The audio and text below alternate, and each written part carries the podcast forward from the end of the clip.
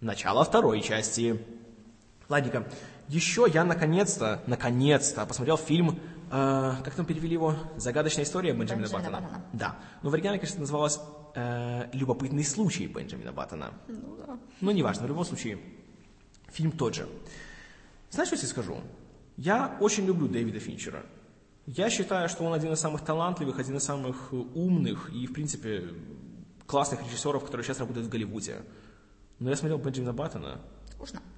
мне спать хотелось, честное слово. Он слишком длинный. Он слишком длинный, и он просто... Я, я не понял, что хотели сказать с этим фильмом. Если Я, ты- честно говоря, тоже не очень догоняю. Но мне там понравился «Младенец». Младенец, да, был классный. Вот с технической точки зрения фильм шикарен абсолютно. Он вот свои три технических Оскара, кажется, за спецэффекты, за грим и, по-моему, за костюмы или там, за работу художника, художника, наверное, заслужил на все сто. Абсолютно. Тут все прекрасно. Потому что Финчер, как бы он сам начал карьеру с того, что он делал спецэффекты. Поэтому он в этом плане, Мастер. он молодец, да.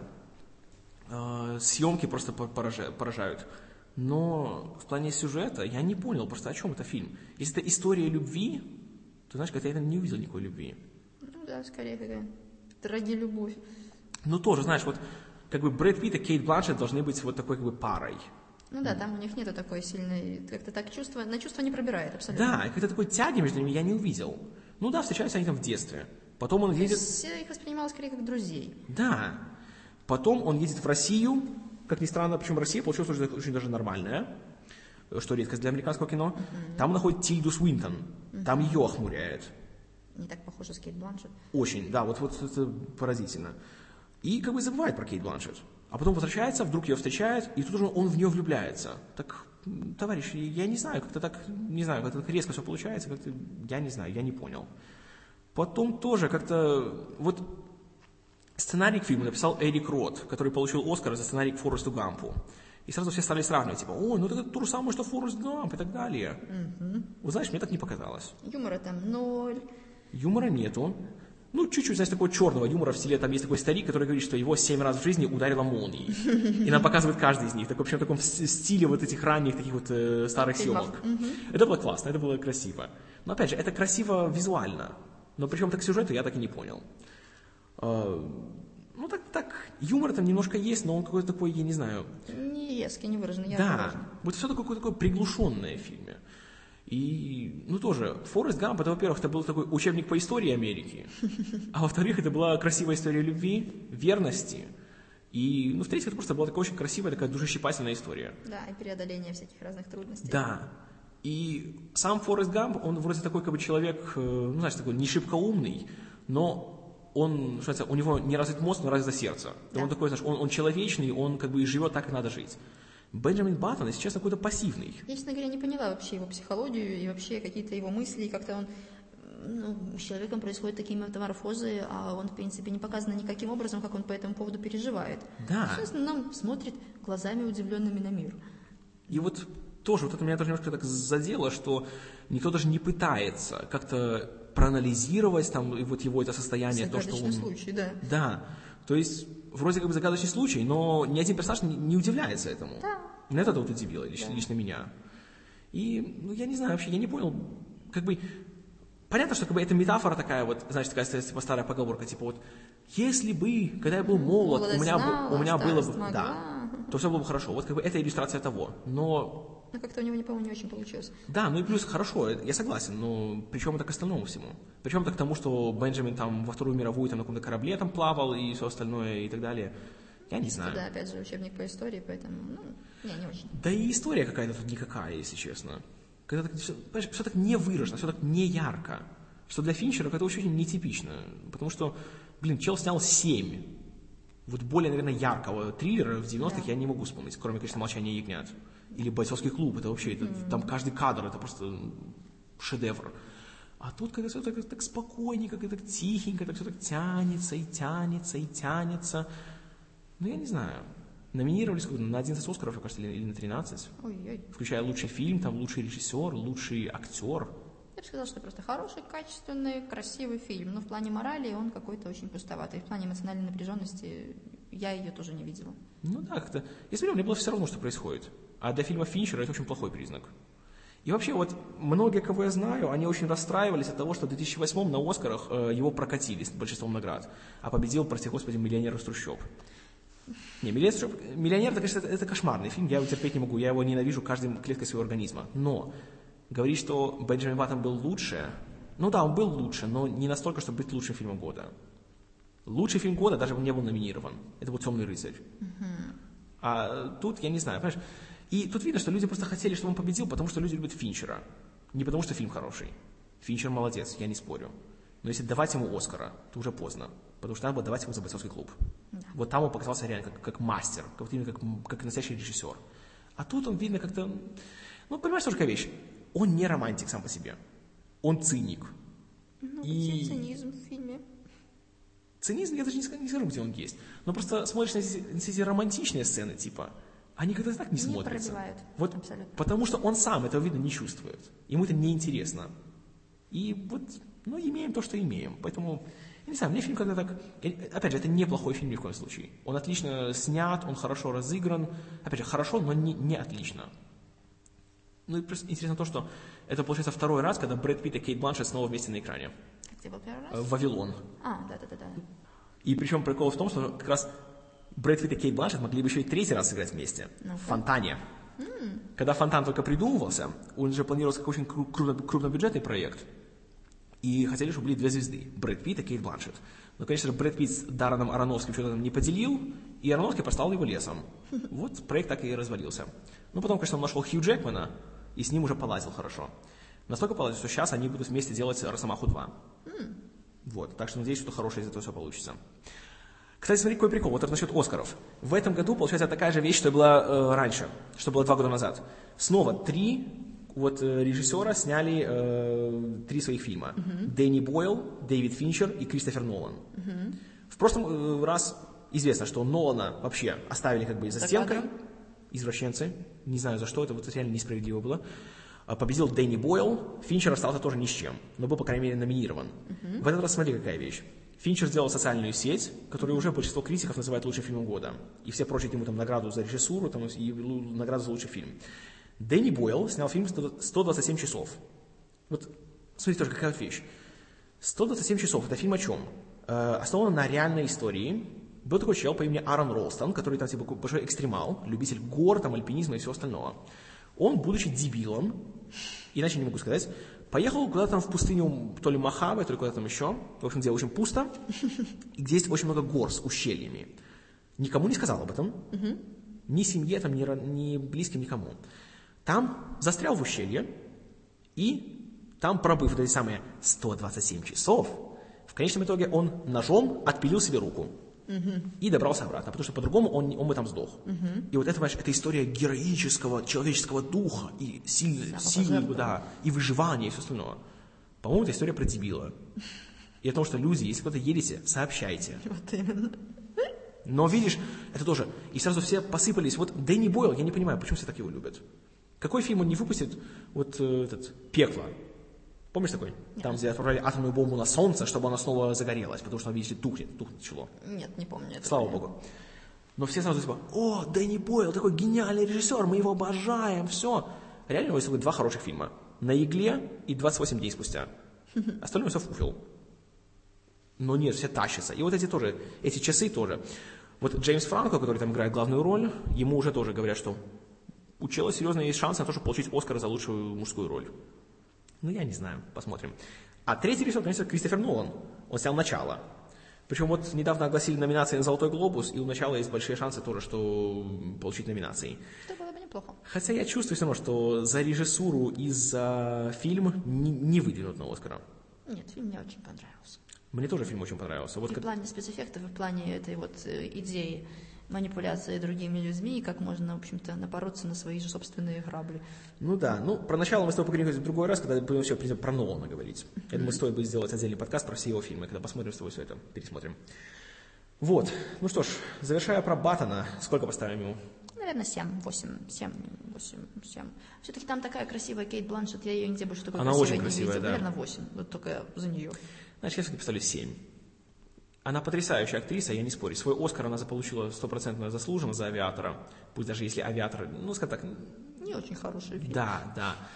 Но вот э, она здесь, да, она прекрасна. И, в принципе, фильм очень красивый, он такой, ну, понимаешь, он хорошо сделан. Но вот, я не знаю почему, смотри, какие были ингредиенты.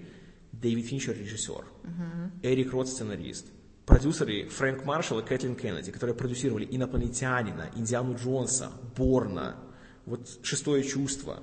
Вроде, ну, блин, ну, люди просто мастера. Фильм должен был удаться. удастся. Да, а потом Брэд Питт и Кейт Бланшет в главных ролях. Да, А как это всё. не выстрелило? Да. Значит, получилась такая, как бы, такая бочка с бензином, в которой нет искры, что все Да. загорелось. Да, и все сделано. Да, вот не знаю почему. Так что вот так вот и получилось. Кстати, вот по поводу «Впусти меня» еще забыл сказать, как мне понравилась там игра главной героини. Вот эта девочка, это Хлоя Морец, она просто, я тебе говорю, она вот вырастет, будет звездой. Потому что она уже вот как бы засветилась в трех фильмах последние пару лет. Первый «500 дней лета», о котором вот ты посмотришь, его, я поговорим с тобой о нем. Потом это был фильм «Пипец», опять же, дебильный перевод, но в другой раз об этом. Там тоже она столько шуму вызвала, потому что там матернулась очень сильно. Не буду повторять эту, эту цитату. И вот теперь вот «Впусти меня». И вот знаешь, она вроде ребенок, ей, по-моему, кажется, 13 лет сейчас еще. Но на нее смотришь, не видишь ребенка, видишь реально вот наверное, полноцен- полноценного актера. Да. И что классно, что она не выбирает такие роли, знаешь, такие типично детские. Да, да.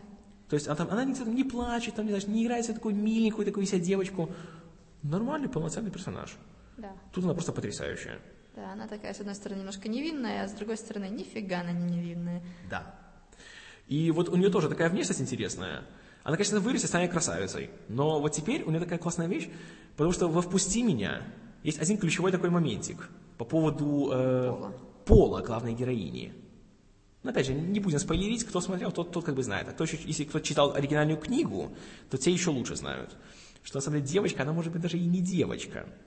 И вот тут это тоже, это вот если с этой точки зрения смотреть, все, все сходится, все получается. Так очень так грамотно ее Да, подобрали. андрогинная внешность такая, что Да. немножко непонятно. Ну, А- хотя в 13 лет примерно все такие. Ну, примерно да, но все равно вот классно сделали. Да. Кстати, по поводу ее будущего. Знаешь, у кого она сейчас снимается? У кого? У Мартина Скорсезе. Ого. Вот он сейчас э, заканчивает свой фильм, называется «Изобретение Хьюго Кабре». Это будет что-то там фантастическо-приключенческое, происходит там в начале 20 века во Франции. Там проходит там, не знаю, проходит там мальчика из приюта, что там еще, я точно сюжет не знаю. Короче, экранизация какой-то детской книги. Там будет, будет она в- в роли какой-то там эксцентричной девочки, что же интересно. Будет Бен Кингсли, наконец-то он в нормальном фильме, э, в роли режиссера Жоржа Мельеза. Помнишь, был такой француз, он, он снял такой один из первых немых фильмов, назывался этот «Путешествие на Луну». Да. Помнишь, была такая злая луна, в которую Да, такой потом кидают, попал? да, да, да, да, да. Да-да-да, вот это он, вот он его будет играть. И, э, опять же, там сценарий пишет Джон Логан, который написал сценарий к «Авиатору», и писал сценарий к «Гладиатору» тоже. «Гладиатор», «Авиатор». Продюсирует всю эту вещь. Вот это интересно, смотри. Сам Скорсезе, Грэм Кинг, который продюсировал «Отступников», и Джонни Депп. Вот знаешь, мне интересно. Посмотрим. Фильм, конечно, тоже будет сняться в 3D. У, Ну, знаешь, Скорсезе, если он уже делает 3D, то, надеюсь, будет нормально. Она будет бы 3D. Да, Да. будет ДДД. Такая вот вещь. Ну, Скорсезе рулит. О нем тоже когда-нибудь еще поговорим.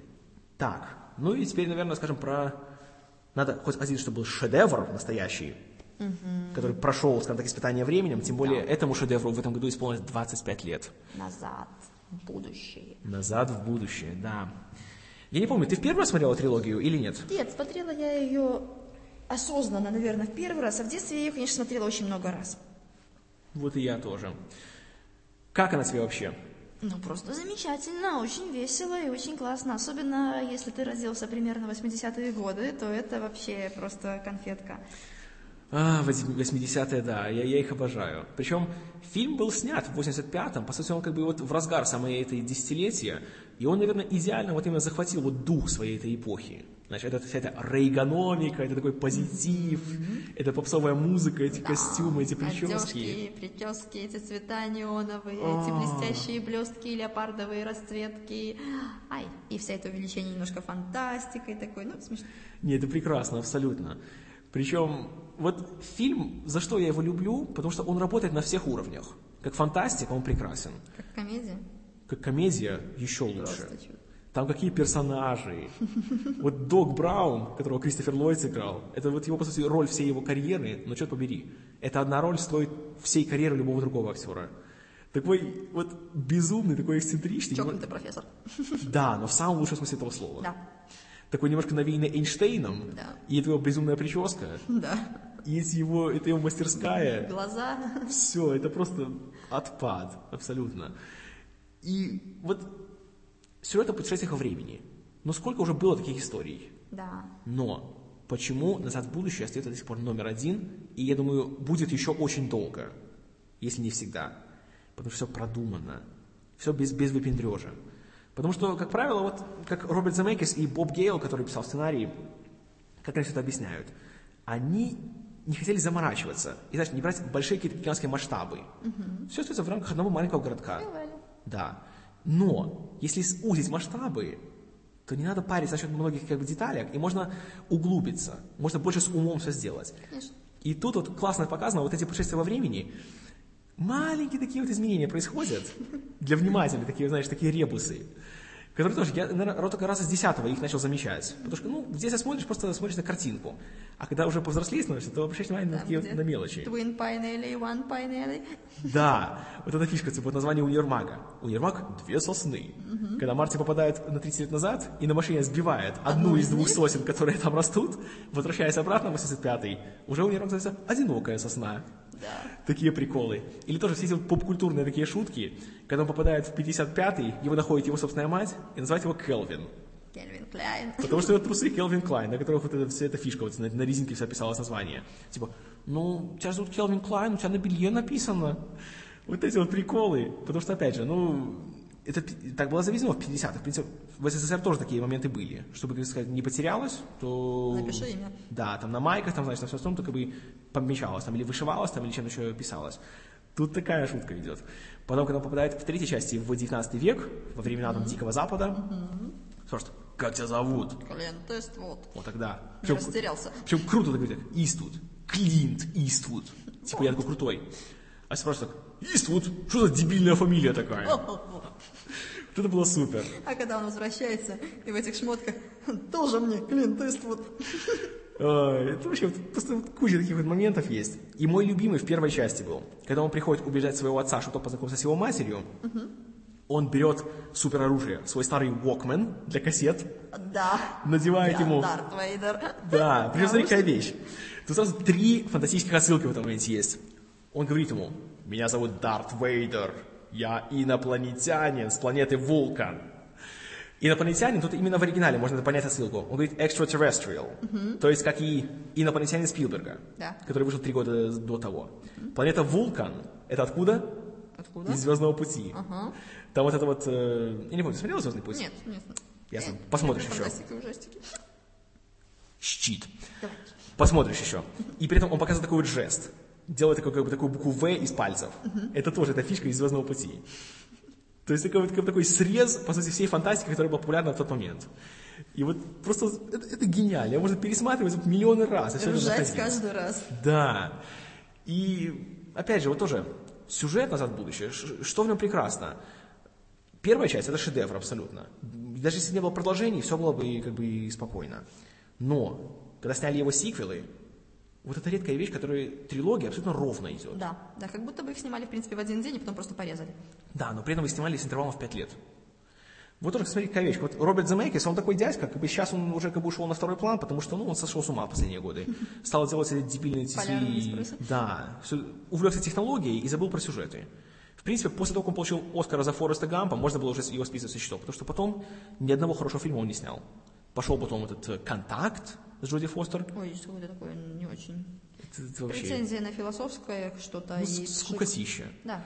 Потом был «Изгой» с Томом Хэнксом, где его выбило на необитаемый остров. Да-да-да, помню, где он там... Тоже, ну, это такая мутатень, ну, честное слово. Да. Ну, а потом уже пошли все эти компьютерные игры, все эти вот Полярный экспресс, Биовульф. Сейчас, кстати, знаешь, что делает? А, ремейк желтой подводной лодки Beatles. В 3D? Да, в 3D с этой технологией. Ему, кстати, предлагали сделать ремейк. Вот смотри, какой вот ужас. До чего докатилась студия Warner Brothers. Warner Brothers. Тот, кто знает, поймет. А, они хотят сделать ремейк волшебника из страны Оз. Это который старенький? Да, 39 года. То есть они хотят переделать или они хотят его заново снять? Заново снять Ага. в 3D с компьютерной графикой.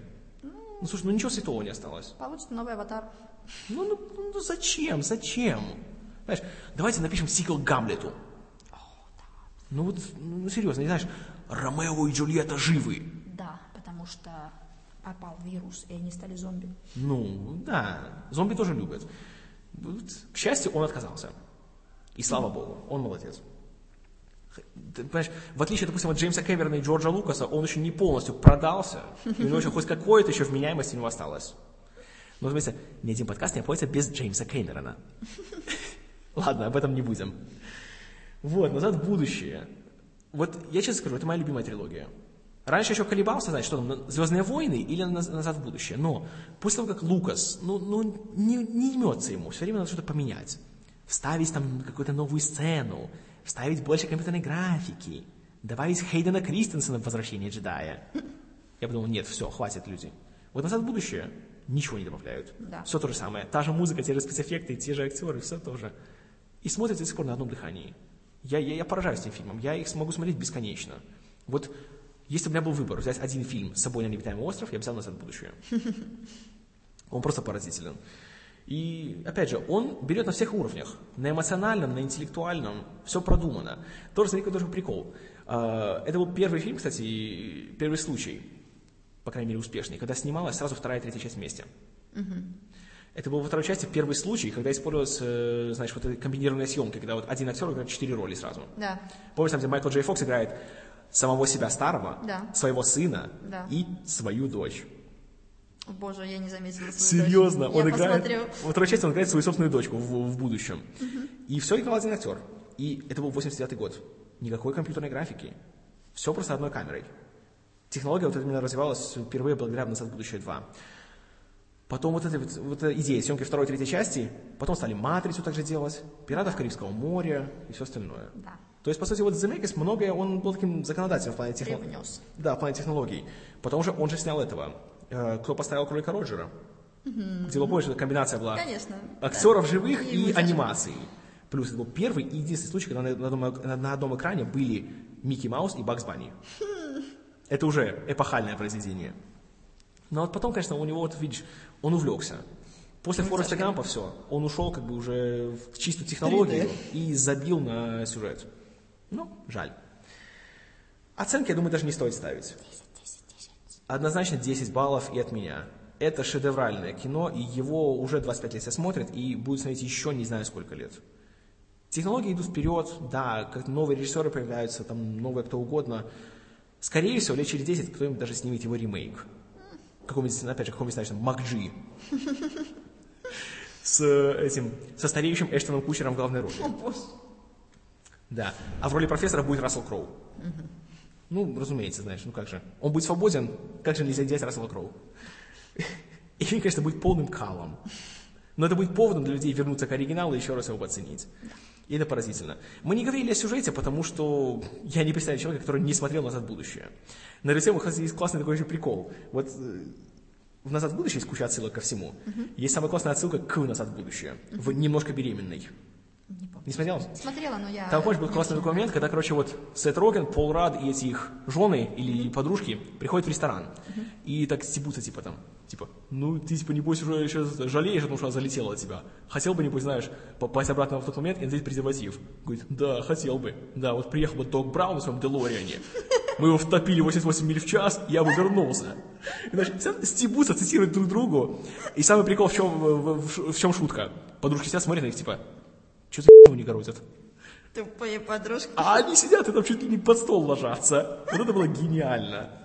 Вот поэтому я люблю фильм «Немножко беременна». Это отличная комедия, на самом деле. Хотя пошлейшая, но с душой. Ой, вот так вот. Что ж, наверное, в плане фильма, что мы посмотрели, это будет на сегодня все. Но еще о чем, что мы будем, смотреть в будущем.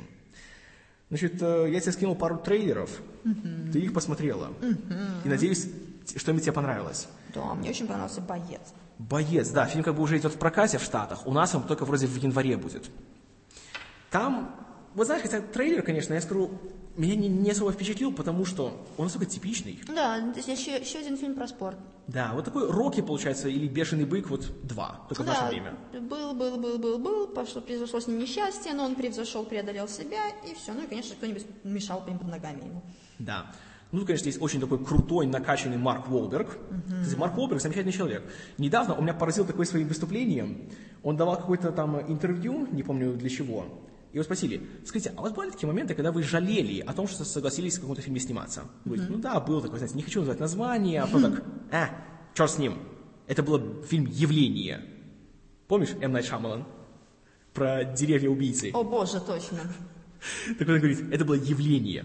Да. Блин, как я жалею, что снялся в этом фильме. Ебаные деревья. Так вот и сказал, буквально. Вот за это я обожаю Марка Волберга. Я уже забыла про этот фильм. Слава богу. Я еще нет. Плюс Марк Волберг недавно планировался, что он будет играть э, главную роль в ремейке Ворона. Какой-то фильм я смотрела тоже его в детстве, и какой-то такой он очень стилизованный. Да, такой готический типа весь. Да. Любимый фильм всех готов планеты. Бе- Ну, по-моему, смысла там особенного нет, правда? Да нет, там картинка чисто. Да и та уже устарела, по-моему. Так. Ну, в принципе, так, знаешь, посмотреть на раз можно. При Джонни Деппе- Деппиный Ворон. Да, там помнишь, был Брэндон Ли, который погиб э, на съемках, и поэтому вот такая культовая слава у фильма сейчас. Ну так, знаешь, середнячок такой. А, Потом он отказался от этой роли. Не будет. Аллилуйя. Сейчас, правда, ходят слухи, что он будет играть роль в еще одной экранизации видеоигры. Есть такая вещь, Uncharted называется. Я не играл, он там что-то а-ля Индиана Джонс. Такое приключенческое. И снимать его будет снова режиссер Дэвид О. Рассел, который снял «Бойца», снял «Три короля» и еще кучу всего. Э, В «Бойце», кстати, вот больше внимания при- привлекает не Марк Уолберг, а Кристиан Бейл. Своей худобой. Да, и своей лысиной. Ой, Классно, так, так лысеет там, вот так еще, он он не полностью, но такой прикольный. я это увидела только тогда, когда посмотрела титры. А когда смотрела сам трейлер, я его не узнала. Бедный, бедный Кристин. Ну, он же любит, знаешь, перевоплощаться. Да, Помнишь, то машиниста? Фэтмен, то машинист. Да. Фэтмен-то да. И причем говорят, что, возможно, его, ему уже прочат Оскар за лучшую вторую роль второго плана. Ну, еще Типа, бы так похудеть. Чтобы он настолько классно там сыграл. И, значит, ему это нужно, потому что у Бейла после «Темного рыцаря» как-то не, не сложилась карьера. Вот помнишь «Терминатора 4»? Да. Боже, ну, ну, ну что это было? Ну, хуже только Терминатор 3. М, Знаешь, еще вопрос, что хуже. Ну, хотя бы там третьем, по крайней мере. Шварц был. Это был в третьем, а в четвертом же тоже появляется. Он появляется, ты понимаешь, это не он, это его компьютерное лицо. И то взято из первого, первого Да, да, фильма. да, да, да, там как-то он был смотрелся как-то очень похож на то, что было в начале. И это типа так круто. Шагает компьютерная модель, и это та-так, та-так, та, та-так, та-так, та. О, какая остроумная отсылка! О, боже. Ну и, значит, не случайно потом фильм известен не, не как фильм, а тем, что Бейл на съемках взбесился и обматерил оператора. Да, кстати, долго по этому поводу все Ой, трещали. это так было классно. Знаешь, вот самая последняя вот, э, мода пошла в Голливуде. Это актерам беситься. Помнишь, как Мел Гибсон? Да, он, он часто бесился. Вот последний ролик с этой Оксаной Федоровой Да, своей. да, да, да, да, да. Как он по телефону ей угрожал. Ну да, помню. Ой, боже. Человек похоронил свою карьеру этим самым. Боже, это какая-то штука такая, я этого не понимаю. Это все эти дурные американцы, которые все время лезут в частную жизнь людей. И когда кто-то кого-то из- обматерит из актеров, они, да, он такой плохой, хотя сами делают то же самое каждый день. Ну да, но Мел Гибсон извращенец. Это да. Это да, это не спорится. Так что боец, в принципе, будем ждать, наверное. Да. Особенно, если его еще номинируют. А скорее всего номинируют, потому что вот огласили недавно номинации на «Золотые глобусы». Это такая, знаешь, генеральная репетиция перед Оскарами. И там он- номинирован как лучшая драма, там Марка Уолберга выдвинули как лучшего актера, Бейла как лучшего актера второго плана, О. Рассела как лучшего режиссера и так далее. То есть, как бы, в принципе, так серьезно. Плюс, там э, исполнительный продюсер Даррен Ароновский у фильма. Какое-то время Ароновский даже планировался, что он будет режиссером. И на главную роль прочили Мэтта Деймона. А потом, когда вот, смотри какая вещь, не было бойца, короче, не получилось бойцом, он стал заниматься рестлером. Поэтому я долгое время путал эти два фильма. Ну да, рестлер можно тоже перевести как боец. Рестлер это борец. То есть из бойца стал борцом. Хе-хе. Так что, в принципе, должно быть интересно. Причем я читал рецензии, все говорят тоже, фильм очень хороший получился. Несмотря на такой клишированный трейлер, фильм очень даже такой берет за душу. Так, это у нас было. Что мы еще посмотрели из трейлеров? Посмотрели мы Тор. О, трейлер к Тору. Да, это интересно. Голливуд перестал заниматься греческой мифологией, занялся скандинавской. Ну, знаешь, скандинавская еще не развита, ее еще не разработали. Ну, Ну, я вижу, конечно, не- некоторый скепсис у тебя есть по отношению к этому фильму. Ну, давай не будем забывать, что это, это не, собственно, экранизация мифологических текстов, а экранизация комикса Марвел. И там как бы мифология так, она на второй план. Тут другой прикол. Это история о чем? О том, что есть такой, был такой мифологический бог Тор, э, скандинавский бог грома, вроде сын верховного бога Одина. Тор, видишь ли, он был такой могущественный, сильный, потому что у него есть молот, знаете, как кувалда такая. А, но он был очень высокомерным, надменным, эгоистичным, и поэтому бог Один, который тут, тут играет Энтони Хопкинс, выкинул. со смешной повязкой на, гла- на глазу, таким ку- куским- куском пластмассы на правом глазу, по-моему, или на левом, не помню. На одном из двух. Э, Он, короче, причем такая сцена смешная в трейлере. Они там так вот называют друг друга такими высокопарными словами, и Энтони Хопкинс ему так говорит так, «Я заберу твою силу!» И забирают его молот. «И я сброшу тебя на землю! Я наказываю тебя!» Хотя тоже смотри, как он его наказывает. Бог Тор, который играет актер Крис Хемсворт. Его, кстати, можно было увидеть в том же «Звездном пути». Он появляется на первые пять минут. А, и потом не появляется. Так, короче, он попадает на землю. Он оказывается потлатым качком, которого находит и влюбляется Натали Портман. О боже, какой он беспощадный! Какое наказание! Ой. Да, наказали так наказали. Ну, вообще, слушай, ну, жесть. А, кроме того, там в сюжете фигурирует еще один скандинавский бог Локи. Он такой типа супер злой, такой там, ну, такой Мефистофели такие скандинавский. И как бы идея в том, что он там приводит своих этих злых демонов из, ну, из там Асгарда, или как там называется эта мифологическая земля, и вот на землю. А Тор должен типа там вот найти свой молот и противостоять. Порубать. Ну, знаешь что? Маразм, конечно, полный, но зрелищно. Надо будет посмотреть. Когда он находит свою эту кувалду, Кует. когда, когда он там метает ее, и она возвращается к нему обратно в руку, это круто. Плюс там есть Натали Портман. Да, это хорошо. Натали Портман это всегда хорошо. Она не может быть плохо. Нигде. И потом еще классный такой кадр есть в трейлере, где он этим молотом своим бух так в землю, и такая волна сейсмическая идет вообще по кругу на километр. Это выглядит стильно. Плюс, в чем еще прелесть Тора?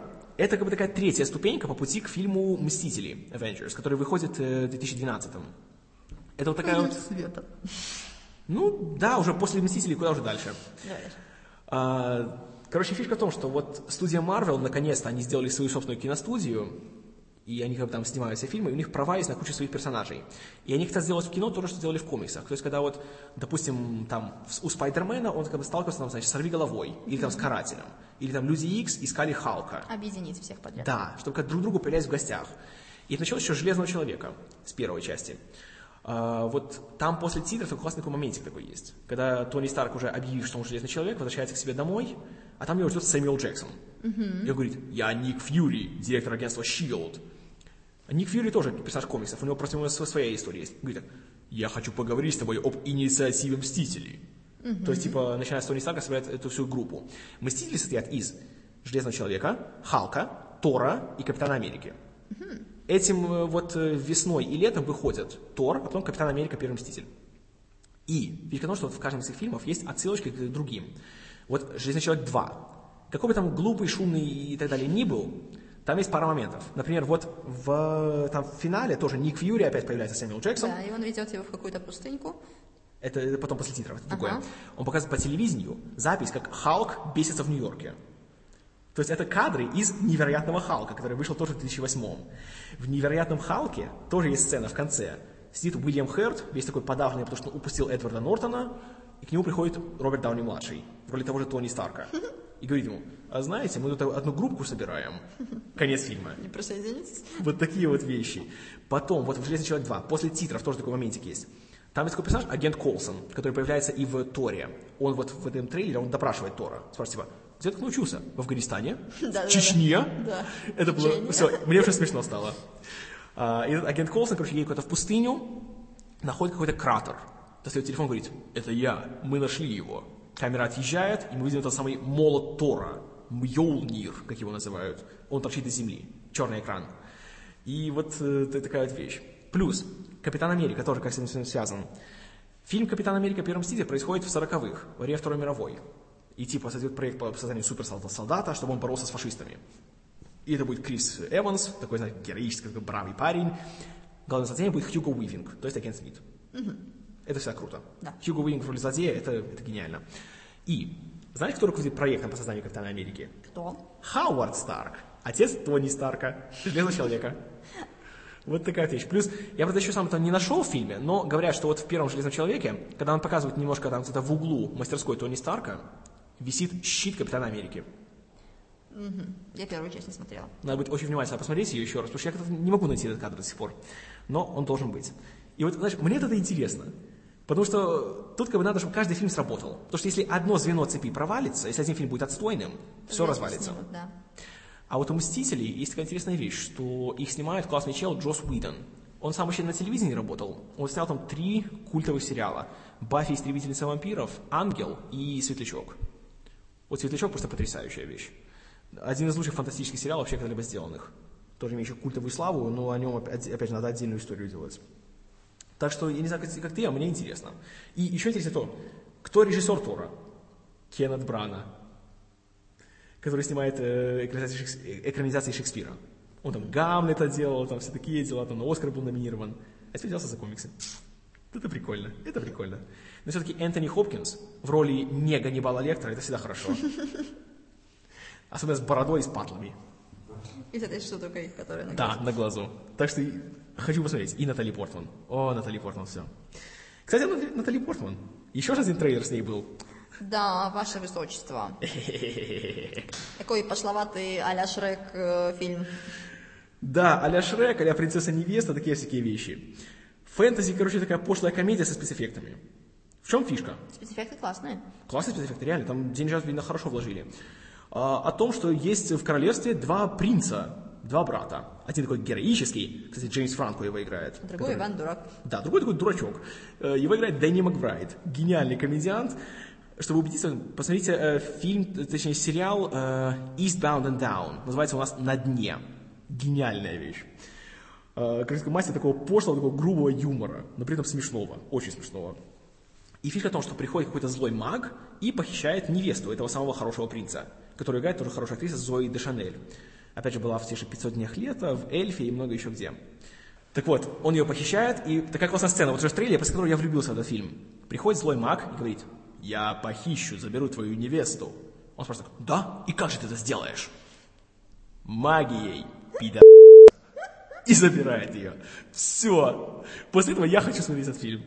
Ну и, само собой, эти два брата-алканавта решают э, спасать ее. И идут. Попут-. Попутно к ним присоединяется Натали Портман. И в энный момент, вот еще одна причина смотреть его, Натали Портман раздевается. У нее стринги. У нее стринги в средневековье. Причем есть гениальный такой моментик, они после ней там подглядывают и все так, она поворачивается, «О, она засекла нас, не двигайся! И остается в такой, в такой позе, с, с открытыми ртами. Все. Ай, так что... Ну, опять же, фильм снял э, Дэвид Гордон Грин, который до того снял такую, ну, в принципе, средненькую комедию «Ананасовый экспресс». Там тоже были Джеймс Франко и Дэнни Макбрайт. Там тоже про марихуану, там, там типа экшен, все такое. Фильм, конечно, был безумно затянутый, но там было, было пара ржачных моментов. Тут, опять же, автор сценария, это, собственно, есть Дэнни Макбрайт, этот бородатый Иван Дурак. И, знаешь, он умеет писать смешные шутки. И я фильм очень, очень жду. Выходит он, кажется, уже в, когда там, в мае или в апреле, где-то так. Тор выходит в апреле. Так что вот это будет интересно. По крайней мере, я его жду. Вот знаешь, я не фанат пошлого юмора, сексуального юмора, туалетного юмора и так далее, но тут видно, что тут просто люди с душой к этому всему подошли. Ну, посмотрим. Может быть, это будет конкуренция с Пауэрсу. Значит, вполне возможно. Если так будет, то будет супер. Потому что выглядит просто выглядит классно. Вот. А, что еще выходит в апреле? Еще ковбои и пришельцы. Одно название уже смешное. Хотя, конечно, у нас его назвали ковбои против пришельцев. Но почему фильм крут? Актеры какие? Да. Дэниел Крейг, Харрисон Форд, Да. снова в шляпе, Индиана Джонс. но не Индиана Джонс. И слава богу, потому что Индиана Джонс в этом свинцовом холодильнике – это слишком. Ты серьезно четвертую часть? Нет. Нет, слава богу. Счастливый человек. Вот, потом Оливия Уайлд снова она будет ходить. Ходить? Да. Просто ходить. Ну, она же из трона. Типа подружка Да, главного героя. причем, знаешь, там, в чем фишка? Дэниел Крейг просыпается в пустыне с какой-то странной дурой у себя на руке инопланетного происхождения. И полфильма думает, что же это такое? Да, приходит Оливия Уайлд, приходит, а, и спрашивает, Ты же не помнишь, что с тобой произошло, правда? Это значит, ну, как фильм «Мальчишник в Вегасе». Мы не помним, что с нами было, надо узнать. Да. А, И Харрисон Форд в роли злого там шерифа или кого там еще, он там пытается Дэниела Крейга повязать. Еще там появляется Сэм Роквелл, замечательный человек, который, ты, наверное, помнишь его по «Зеленой миле». Ну, еще по «Железному человеку 2». «Железному человеку 2». Он там играл этого конкурента Тони Старка, безумного Да, такого. да, да, да. Еще там по Луне и много еще где можно видеть. Классный актер. Ну и, само собой, это, это типа 19 век, Дикий Запад, и прилетают инопланетяне на летающих тарелках. Да, такого еще не было. Это будет классно, знаешь, это будет просто, это классно. Еще класснее что? Сценарий к нему написали, знаешь кто? Кто? Э, Алекс Курсман, Роберто Орси и Деймон Линделов. Первые двое, они как бы писали сценарий к трансформерам, там, к еще много чему. Ну, то есть умеют делать шумное зрелище. А Деймон Линделов это соавтор Лоста. Да, это я помню. Вот он гений. И уже это мне внушает доверие. В продюсерах он сам и Стивен Спилберг. Режиссер Джон Фавро, который режиссер «Двух железных человеков» и «Эльфа», лучшего фильма о Рождестве всех времен народов, по моему мнению. По крайней мере, моего любимого. И, кстати, Джон Фавро не будет делать «Железного человека 3». Он отказался. Может, это и к лучшему. Может. Потому что второй получился, ну, Ну Да, скучновато. да. А будет, знаешь, что он вместо- будет делать вместо этого? Что? Фильм под названием «Волшебное королевство». Уф, Это такой а «Ночь в музее», только происходит в Диснейленде. понятно. То есть Дисней хотят сделать свою такую вещь, что там тоже появляется, значит, там Дональд Дак, там и Гуфи, и все дела. и. Короче, не хватает Ну Диснейленда да. бабла. То есть такая сказочка такая, будет такая семейная. Приходите к нам в Диснейленд. Ну, знаешь, Фавро, он умеет это сделать, как бы он может с душой делать, а не только для того, чтобы продавать игрушки. Поэтому, в принципе, может быть интересно. А вот насчет Железного Человека сейчас уже непонятно, что будет.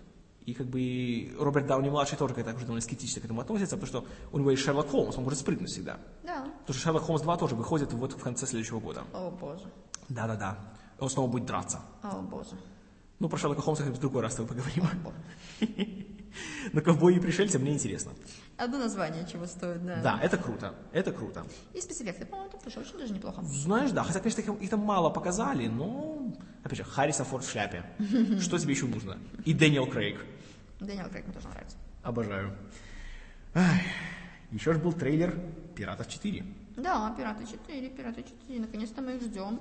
Они у нас без Натали, господи, по что мы... Кира Найтли. Кира Найтли, да, сори. Ну и без Натали Портман тоже. Да. И без, господи, как же его звали? Орландо Блум. Блум, да. По-моему, это к лучшему. Да, тянет на себе всю эту повозку бедный Джонни Депп, которому, по-моему, тоже уже надоело. Но посмотрим, посмотрим. И подобрали Джонни Деппа только в женской роли. Это у нас будет Пенелопа Круз. О, да. Ну, знаешь, как-то я не знаю, что даже ожидать, потому что, скажу честно, я смотрел только две части «Пиратов». Третью мне просто не захотелось. Я не помню, я помню, что в каждой части там было просто больше, больше спецэффекта, Да. больше, больше. И три часа хронометража. Первые пираты мне очень понравились. Вторые пираты, честно говоря, наверное, тоже. Это в третьих пиратах была вся эта чушь с, с их им, собранием пиратов, там, где были Да, всякие да, да, негры. да. О боже, вот это самый был дебильный момент. Но в третьих пиратах, насколько я помню, это было в третьих пиратах, там был самый классный момент, от которого я больше всего ржала. Это когда Джонни Депп опять вытворяет какой-нибудь фокус, когда два тупых чувака, которые там бегают с корабля на корабль, стоят на него и смотрят. Слушай, ты думаешь, он импровизирует? Или он это все продумывает заранее? Это было смешно. А, это такая типа отсылка вообще типа к реальности, как вообще Да. все к Джонни Деппу, когда он играл. Да. Ну, это да. прикольно, я такие вещи люблю. По-моему, задают вопросы и те, которые смотрят фильм, и те, которые смотрят, Да. как он там это все делает. Нет, это прикольно, такие вещи делают, знаешь, типа, как бы персонажи говорят голосом зрителей. Да, да, да. Это классно. Вот, вот в Лосе так Сойер всегда делает. Появляется новый персонаж, типа, он сразу говорит, а ты еще кто такая? нафиг. Вот это классно. Или типа, слушай, объясни, что здесь творится, а? Вот такие фразы у него. Пошли вы все, я поплыву на яхте домой, надоели. Но, но пираты, знаешь, что меня смущает? Во-первых, э, режиссер Роб Маршалл, снявший, внимание, Чикаго и дневники гейши, мемуары гейши. Ну, конечно же, идеальный кандидат на фильм про пиратов Карибского моря. Разве нет? Красивая картинка. Я не знаю, что сказать. Сценаристы вроде те же. Джонни Депп тот же. Джеффри Раш снова будет. Это хорошо. Это очень хорошо. Джеффри Раш всегда хорош. Потом еще будет тоже классный чел Иэн Макшейн. Он играет там злого пирата «Черная борода». Он, судя по всему, будет главным злодеем. Иэн Макшейн молодец, особенно если кто-то смотрел сериал «Дедвуд» на канале HBO. Я еще не смотрел, но видел трейлеры его. Поразительная вещь, такой вестерн-сериал. Он такой суровый, знаешь, такой мощный, такой дядька, такой британец, такой, ох, Может быть классно. Плюс там будет зомби. Правда, что-то показывает, что они не будут говорить «мозги». Они будут сразу хватать за шею. Я не знаю, что они будут делать, но какие-то они такие лысые, знаешь, какие-то такие мускулистые очень. Как-то для зомби это не характерно. Ну да. Но все равно зомби это круто. Ни один фильм по определению не может быть если в нем плохим, если в нем есть зомби.